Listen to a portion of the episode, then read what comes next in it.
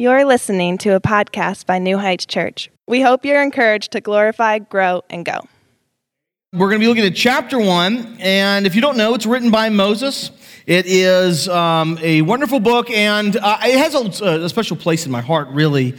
Um, when I was 16, I, uh, our family dynamic was kind of changing, and there was a lot of uh, drama in the, in the Barry home. And I, at 16, my, my dad sent me to my grandparents for the summer while things kind of settled down. And as a 16 year old, I going to my grandparents' house was not uh, for the summer wasn't the thing that I really wanted to do. They lived about eight hours away. I, I grew up on the Chesapeake Bay, and they lived in Abingdon, uh, Virginia. So it was a lot of hills, and there was a Taco Bell there. That's, that's what it had. And so, uh, I, being there, I was uh, I didn't have my friends, right? I didn't have my normal environment. I didn't have my dogs. I didn't have my car, my stuff, and um, I was I was a little bit frustrated by everything. And my grandmother, knowing that I was uh, a little down about life uh, that I, I didn't have all the things I found interesting at my fingertips, she said, I have an idea. Let's read the Bible together, Jeremy. Now, as a 16 year old, unbelieving teen, that was the last thing I wanted to do. I didn't have any desire to read the Bible with grandmother. And but she she kept insisting, and eventually I said, "Fine, fine, fine, fine. Let's let's read the Bible. What, what do you what do you want to? Well, I guess let's open it up and start." And she opened up to Matthew which if you know, it's like it's it's not in the middle, but it's on the you know, it's towards it's the New Testament, right? And I, and I and I like I had done a book before by this point in life, and I said, listen, I know how to, I know how books work. You don't start in the middle of a book. You start you start at the beginning. And she insisted we start in uh, Matthew because she wanted to get me the gospel, but I, I was too strong headed, and we start in Genesis.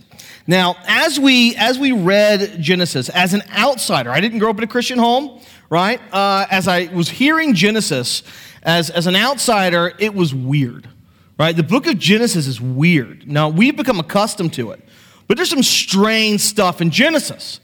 And, and as I'm reading it, I'm thinking, like, what? What is this? This is crazy. And she got to Sodom and Gomorrah.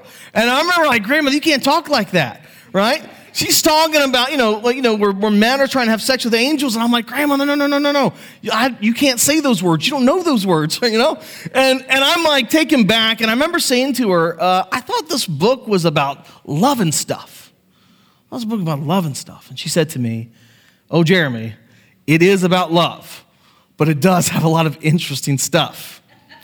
And, and that summer, I'm telling you, I look so fondly back at it. I did as a kid too, because I knew when I left Abingdon Virginia that, that um, I know, I know despite not having all the interesting things that I was used to having, um, that I found something that mattered. And the same lesson can be said about Genesis as a whole. When, again, as my grandmother read it, I remember getting caught up in the age of the earth and why did God make Satan? When did he make Satan and the angels? And Adam and Eve's belly buttons and Nephilim. Did, did bugs die before the fall? Did cells die before the fall? And if they didn't, what does that mean for the whole digestive system? I remember thinking about these questions and being really intrigued by it. But grandmother keeping telling me, like, that's not the point. And so I would love to you to come to you this morning and be like, because I just if you don't know me, I love weird stuff. I love weird and interesting stuff. I love the weird stuff in Genesis 1 because it's there and throughout Genesis, but it would be a great disservice if I came to you this morning and we only focused on the weird. Now, there is an avenue where we're going to focus on the interesting and weird because I can't just leave it alone, but it's not going to be on Sunday mornings. There are a lot of interesting and weird stuff, but it's not the point of Genesis. My goal is that as we read through this, we can focus on what matters. Genesis is about God from beginning to end. And we see that God creates with an intention to make himself known. And so we'd be foolish if we fail to reflect on his character and which he has obviously revealed to us in creation. So, if you're a weirdo, if you like weird stuff like me, right? Um, there will be an avenue to talk about those things. Um, but as for now, we are going to talk about what matters in the themes, the major themes we see in Genesis chapter 1. That is, God created, God ordered, and God rested. Let us pray before we unpack it all. Lord, we thank you for your grace and your mercy. I thank you that we could be here today as we open your word, as we set this time aside to worship you and to be in all of you. Lord, please use your word to correct us where we need corrected, to train us up in righteousness. Lord, we love you, and you're the reason why we're here. You're the reason why we worship. You're the reason why we live. We love you. In Jesus' name we pray. Amen. The first point is God is created. Genesis 1 1. In the beginning, God created the heavens and the earth. So, what we see is that God chooses to create. He's a creative God who chooses to create a world that is beautiful, that is lovely, that is diverse in smells, sounds, textures, and feelings, and creatures.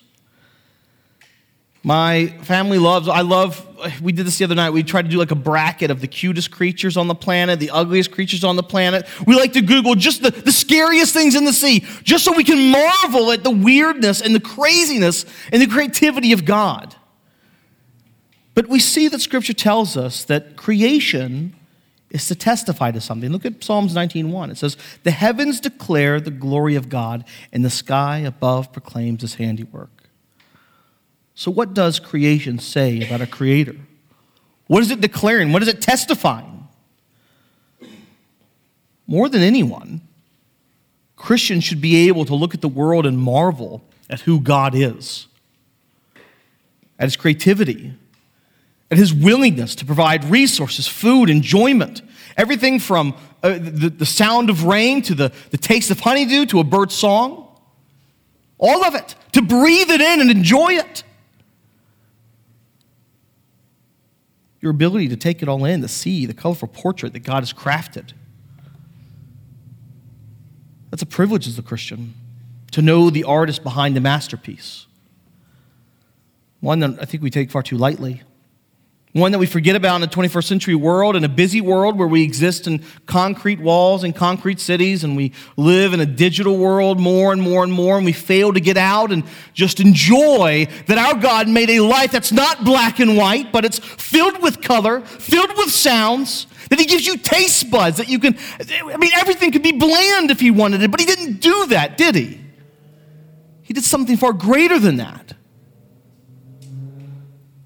The other day, I was getting, I live off exit 40 in Scott Depot, and I was getting, um, I was getting on the exit coming to work, and uh, I noticed as I was at the stoplight, there was a man pulled over, and he had his phone out, and he was taking a picture uh, towards the, the sunrise. And I thought, my, at first, I thought, what on earth is this man doing? What is he? Why? It's too early to be getting out of your car and taking pictures of stuff. I'm a little grumpy in the morning. I'm like, what is, what is he doing? I don't, I don't like that he's doing that. For some reason, it irritated me. And, and then it hit me, right? As I was passing this car, I saw that he's like from one of the lamer states in the Union, like Kansas or something, right? And he doesn't have anything cool to look at in Kansas, like corn. And so here he is. It's this beautiful sunset in this beautiful terrain. I drive by it every single day, and I miss it. And this dude from Kansas is blown away by it so much that he gets out in 40 degree temperature with his phone at who knows what time in the morning taking a picture of it. I thought about it. Think how often we become numb to the everyday beauty that God has created that's supposed to testify to who He is, and we just miss it completely. Sometimes, sadly, as Christians, we lose that all of creation. Right? Creation becomes a nuisance, a, something bothersome. And I know I forget too often. So I try to remind myself that God created all, all the senses to enjoy. And as I was thinking about that, I said, okay, it's not just to enjoy, right? I, I do have taste and, and, smells, and I can see beautiful things. It's not to just enjoy; it's also to warn, right? Uh, if if it, you know your your senses may tell you, you you haven't emptied the trash, or that your baby has something rotten happening going on, right? It, something's burning. It, whether it's a warning or whether it's a it's a, a blessing, either way, it's a grace to you. And it really does proclaim his kindness. Now, I want you to do this. This passage isn't going to be on the screen. So, and I, I know, I really do want you to turn to Romans 1. Just get, turn on your Bible, look at your Bible, find Romans 1 real quick for me, because I want you to pay very close attention to something. He tells us that humanity has the opportunity to know God through creation. We call that general revelation, right? Scripture is special revelation. Knowing, seeing uh, something about God and nature is general uh, revelation. Uh, look at verse 19 of chapter 1. It says, For what can be known about God is plain to them. He's speaking to the lost world because God has shown it to them. Well, what has God shown to them? Verse 20. For his invisible attributes, namely his eternal power and divine nature, have been clearly perceived ever since the creation of the world. And watch how the lost world responds God's grace of creation. Verse 22 and 23 claiming to be wise, they become fools and exchange the glory of the immortal God for the image resembling mortal men and birds and animals and creepy things. Right? They, they worship the creation rather than the creator. They reject God with their mind and their hearts grow dark. They have become fools denying God's existence. Now, my fifth favorite work friend, Will Basham, he gets excited about a few things in life. Uh, AL8, uh, he likes motorcycles um, and telescopes, believe it or not. Dude loves himself some telescopes. And he was really excited uh, about the James Webb telescope and the pictures that are coming back. If you don't know anything about it, just ask him. He'll talk about it forever. But uh, make sure you just you don't have any plans for the rest of the day. But but he, there was this live recording of the James Webb Telescope, and he was so excited to watch it. And as a, as a you know, trying to be a good work friend, I, I watched it and listened to it so I could have something to talk to him about. And um, as they were looking at the galaxies and the stars and the planets and the vast universe, that, that, that it, was, it was incredible. It was interesting what they all kept saying. I'm not making this up. They kept saying, oh, they probably five or six times. They kept going, this is so incredible. It looks like it's designed. How did it get like this? We'll never know. And they get over and over. It looks like it's designed. And there on live TV, we could see people suppressing the truth, shown to them clearly by the Creator, and the best they can do is praise the creation. So let me stress something to you. Do not be foolish how quickly we can either worship creation or forget why it's there altogether. Now, in history, other religions of the world, their gods worked with co eternal material. But the God of the Bible is, is different, and it stresses it to you in its words. He creates out of nothing. That's the words that are used in Genesis 1. He created out of nothing. When this God, when he started creating, he created time itself, a concept that we can't comprehend because we're temporal beings. We've always existed on a timeline. But there was a time where time was not, but God was. It doesn't make sense. But what we see is out of nothing, God made everything. And I love, you learned this in what, seventh grade science? That matter cannot be created nor destroyed.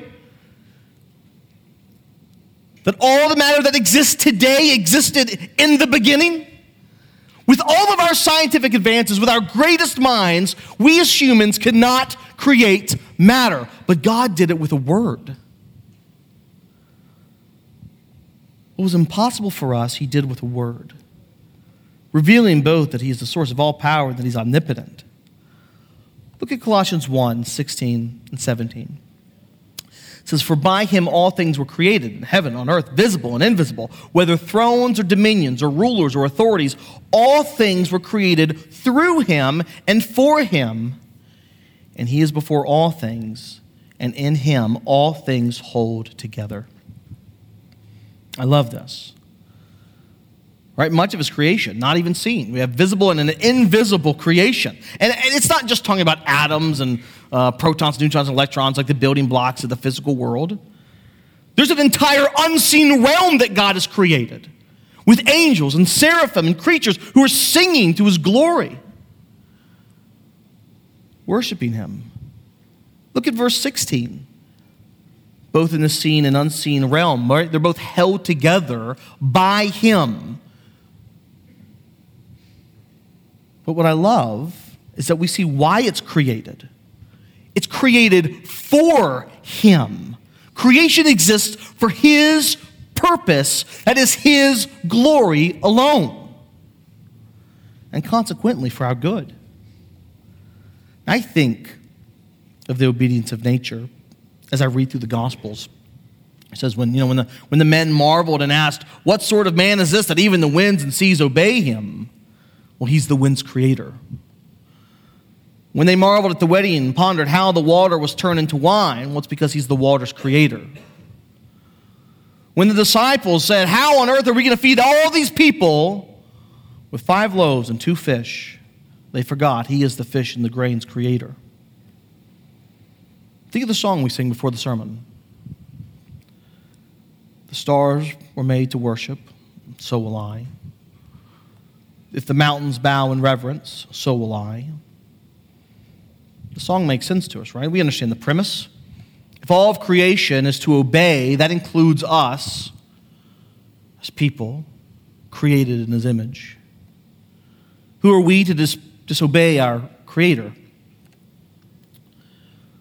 Who are we to seek the throne of God, refusing to submit to our designer? Paul echoes this in Romans 9. He says, Has the potter no right over the clay? It's a rhetorical question. Because of course he does. He has full dominion over you, he is your master. Just as much as the wind or the sea, the stars or the fig, he's your creator.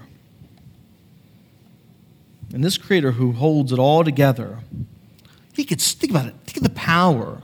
He could speak you and I out of existence for our sin.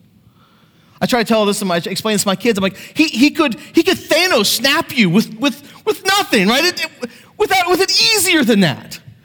He chooses that you exist. But rather than meeting our sin with our destruction, Christian, He blesses you. He loves you. He gifts you. He promises you that you will inherit a kingdom that you don't deserve. So, my prayer today is that when you look at creation, you see the power of the God that you serve, but you also see a powerful God who came and served you. He served you and died for you. A God with that immense amount of power loves you. The next point we have is that God ordered. Scripture tells us that God is a God of order, and we actually see this on display in creation. Look at day one, right? Day one, verses three and five. God created time, right? Making time naturally gives order. Things happen one after another. Uh, after this, we have day two. God created the seas and the skies. Day three, God created the sun and the moon. Day five, God created swimming and flying creatures. Day six, God created land creatures and man. We see that God establishes order, distinguishing types of animals, types of terrain. Notice God distinguishes night and day, morning from night. And in verse 27, it says So God created man in his own image, in the image of God. He created him, male and female, he created them. We see male and female. God ordered humanity into two types, not an infinite, not self defined, but male and female. And the point is, God gives order and structure. Now, stay with me. Look at verse 28. And God blessed them. And God said to them, Be fruitful and multiply and fill the earth and subdue it, and have dominion over the fish of the sea, over the birds of the heaven, and, of, and other uh, every living thing that moves on the earth. He goes to giving order to the cosmos, to giving specific orders to created beings. Right? Adam and Eve, go, go make babies and be productive. Right? Make babies and do stuff. And he makes a hierarchy, even, right? Uh, humans, you're at the top, and all of creation, you're to subdue it and have dominion over it. He's subleasing creation. Now, I know some of you might be like, all right, that's cool. God's really organized. Super cool, Jeremy. My, my hope is you can see the, the bigger picture, a more, maybe a more practical picture. If, I, I want to use a churchy word. Uh, it's the word liturgy. And liturgy is simply something, it's the unfolding of something. Typically, we use the word liturgy as it pertains to like a church service, like how, you know, we do three songs, uh, you know, a sermon, communion, song, right? That's a, a liturgy of a service. But, but liturgy doesn't, it, it simply is how something unfolds. When we look at creation, right, when we look at Genesis 1, we see that God, the same God who created seasons, what he did is he created a cosmic liturgy. Right? There's winter, spring, fall, summer. We, we, we know the order of these things, right? We know how the seasons land. We're never shocked by what season's coming next. Right? After spring, we're not like, wait, winter never shows up. As much as I would love that, it never happens. Right? So it, it's there is a cosmic liturgy that God has put in design, it's put in order. It's the same God, same God that gives this cosmic liturgy is the same one who gives a yearly liturgy, yearly holidays to the Old Testament church. Passover, the Day of Atonement, the Feast of the Unleavened Bread, uh, other feasts that are, are, have something to say actually about creation itself. It's the same God who cares and instructs how a church service is supposed to be done. God actually in the Bible says how many people should speak in a church service. Who should speak and teach in a church service? Who teaches on the flow of these things. He is the same God who cares about order and healthy rhythms and the structure, not just of creation, but of human lives. He's a God who cares about order. You see it in the stars, and we should see it in our daily living. Each day, Christian, each day we should have a Christ centered liturgy individually. Not just on Sunday, Monday through Saturday, a liturgy where our Creator is front and center in our lives. Now, give, God gives some aspects of what should be part of our daily liturgy as it unfolds, right? To stir of the word up in your heart, talk about the Bible when you get up, when you lay down, as much as you can in between, keep the word ever before you, pray without ceasing. These are components of what should make up the Christian liturgy daily. But at some point, we got this idea that God is totally cool if we as individuals in our day to day forfeit the beautiful order of a Christ centered liturgy for the chaotic and unruly whether it's personal devotions or times of prayer and fasting, times of discipling our children or reading scripture with our wives. Right? Too often, right, we, we have forfeited a, a Christ centered liturgy to the point where now we're desperately just trying to squeeze a little religion in when we can, when we have time, when an opportunity allows itself. Listen, when we forfeit that individual liturgy that ought to be and have Christ at the center, it is no surprise to me that our faithfulness struggles in Christian living. It's no surprise to me that service struggles. I'm not surprised with marital struggles. It's what happens when something other than Christ becomes the epicenter in which you rotate your entire life around. It's what happens when something other than Christ becomes the center of our days, of our weeks, and of our years. Imagine if you came to church this morning and we forgot to read the word. We just didn't do it. We didn't sing a song to Jesus. We weren't praising him. Right? We forgot to mention Jesus altogether. You would say that that wasn't a Christian service. Why? Because the gospel was never seen in its liturgy. Well, a personal liturgy that is Christless, it's just existing. It's not really living. It's not living in the way that God has designed you to live, that has ordered you to live and structured you to live.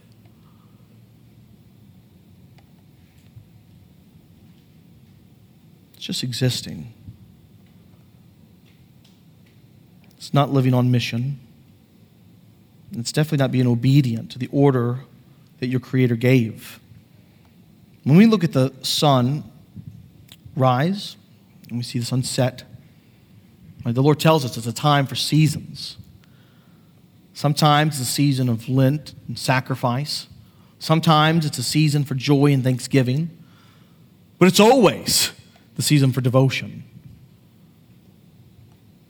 There's never a day under the sun where the Christian's daily liturgy should not be Christ focused and gospel driven.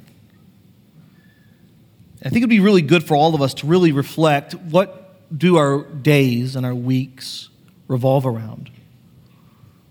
Does it revolve around the Son of God or something else? I think when you reflect on that, you'll find what you really worship.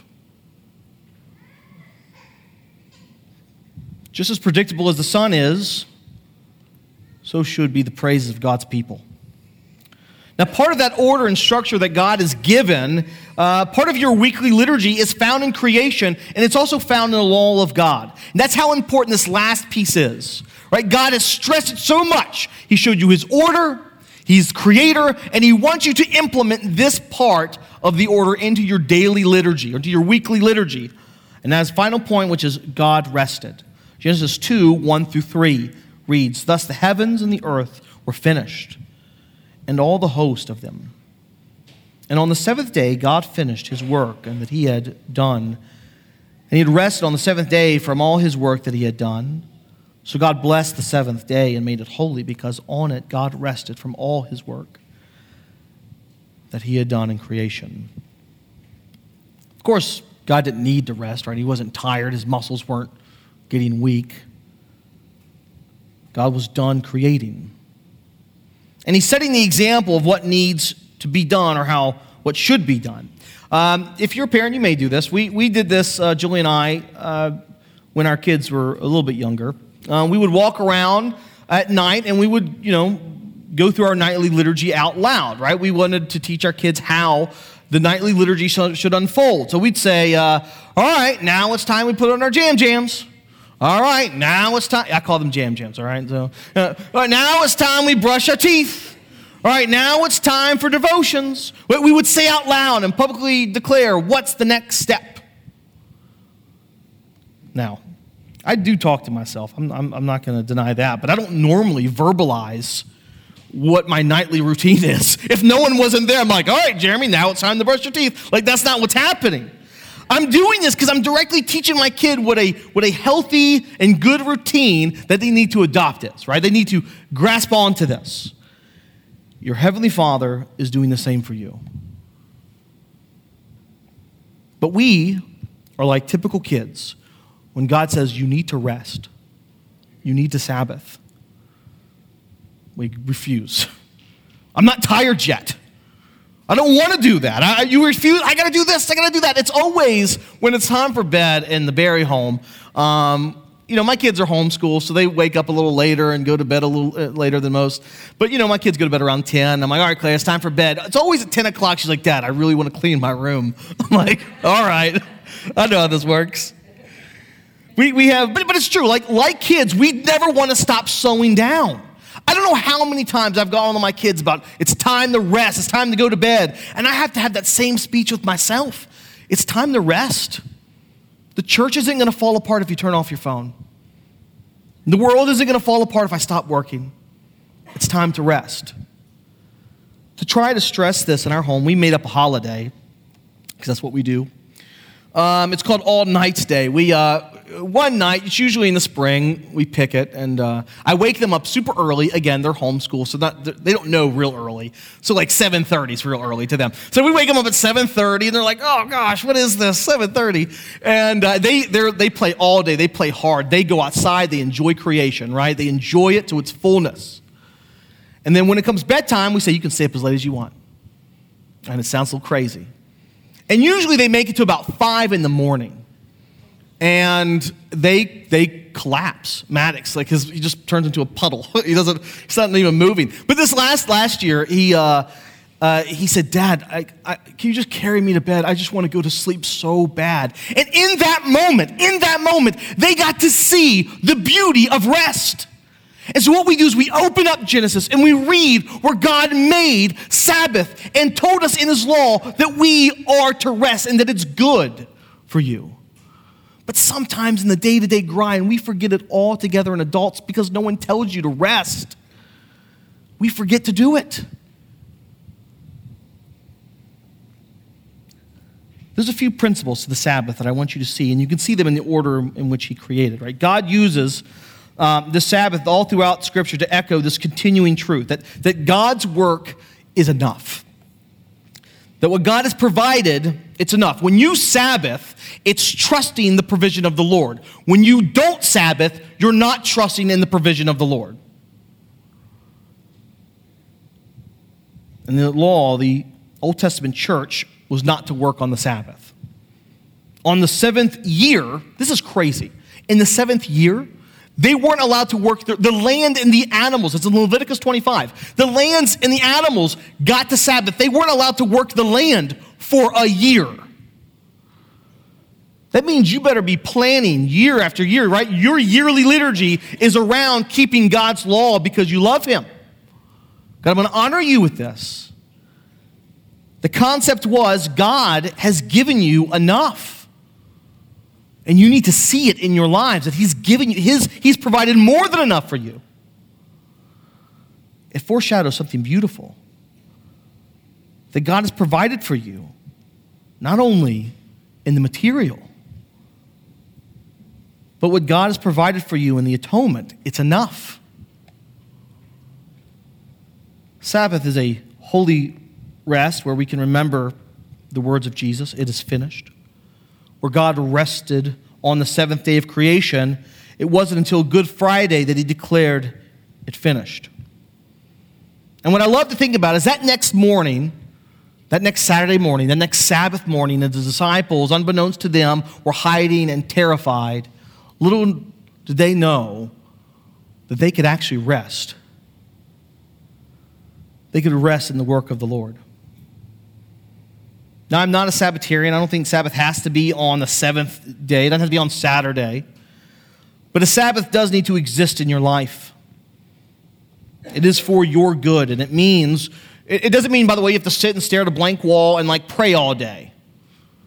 But what it does mean is that you need to be restful. You can, you can do things that you enjoy. You can go on walks, throw frisbee. I love to write. I, I love to write on the Sabbath right? I told you Will is looking at his telescopes on the Sabbath, probably. You can join him with that. But it's just doing something and marveling at who God is and being thankful that He has provided all that He's provided and that His provision is enough. Sabbath is not a suggestion. It's a part of God's law. I want to say that again. Sabbath is not a suggestion for you, it is God's command for you.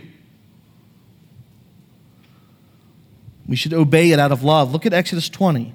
Remember the Sabbath day to keep it holy. Six days you shall labor and do your work, but the seventh day is a Sabbath to rest or to the Lord your God. For in six days the Lord made heaven and earth, the sea, and all that's in them, and rested on the seventh day. Therefore the Lord blessed the Sabbath day and made it holy. We don't Sabbath so that we can earn righteousness for ourselves, right? We rest because salvation has been earned for us. There's, there's no more work to be done. And we're acknowledging that with our hands and with our feet. But how difficult it is for people to rest. Sometimes it's a challenge. But I would ask that you reflect on how often you Sabbath, how often you exercise this holy rest, this rhythm that we see in creation that we're to replicate. Mark 2 27, the Sabbath was made for man, not man for the Sabbath. So the Son of Man is Lord even of the Sabbath, right? So it, we see God who's wiser than you and I says, hey, you need this. It's for you, it's a gift to you to rest. So you can remember that you can, that you can rest in the finished work of Jesus Christ.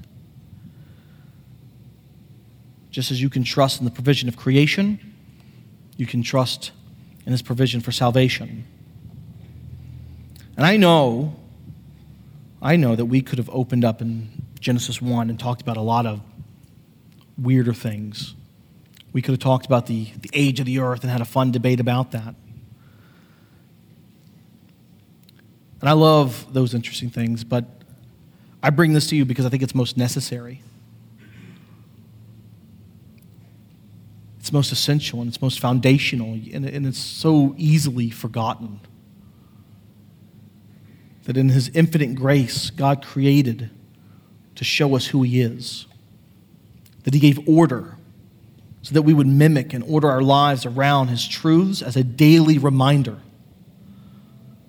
And that He gave us the Sabbath to reflect on those truths and to remember that we are secure in Him, by Him, and through His life, death, and resurrection.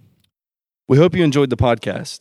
To learn more about New Heights Church or a relationship with Christ, please visit our website at www.newheightswv.com.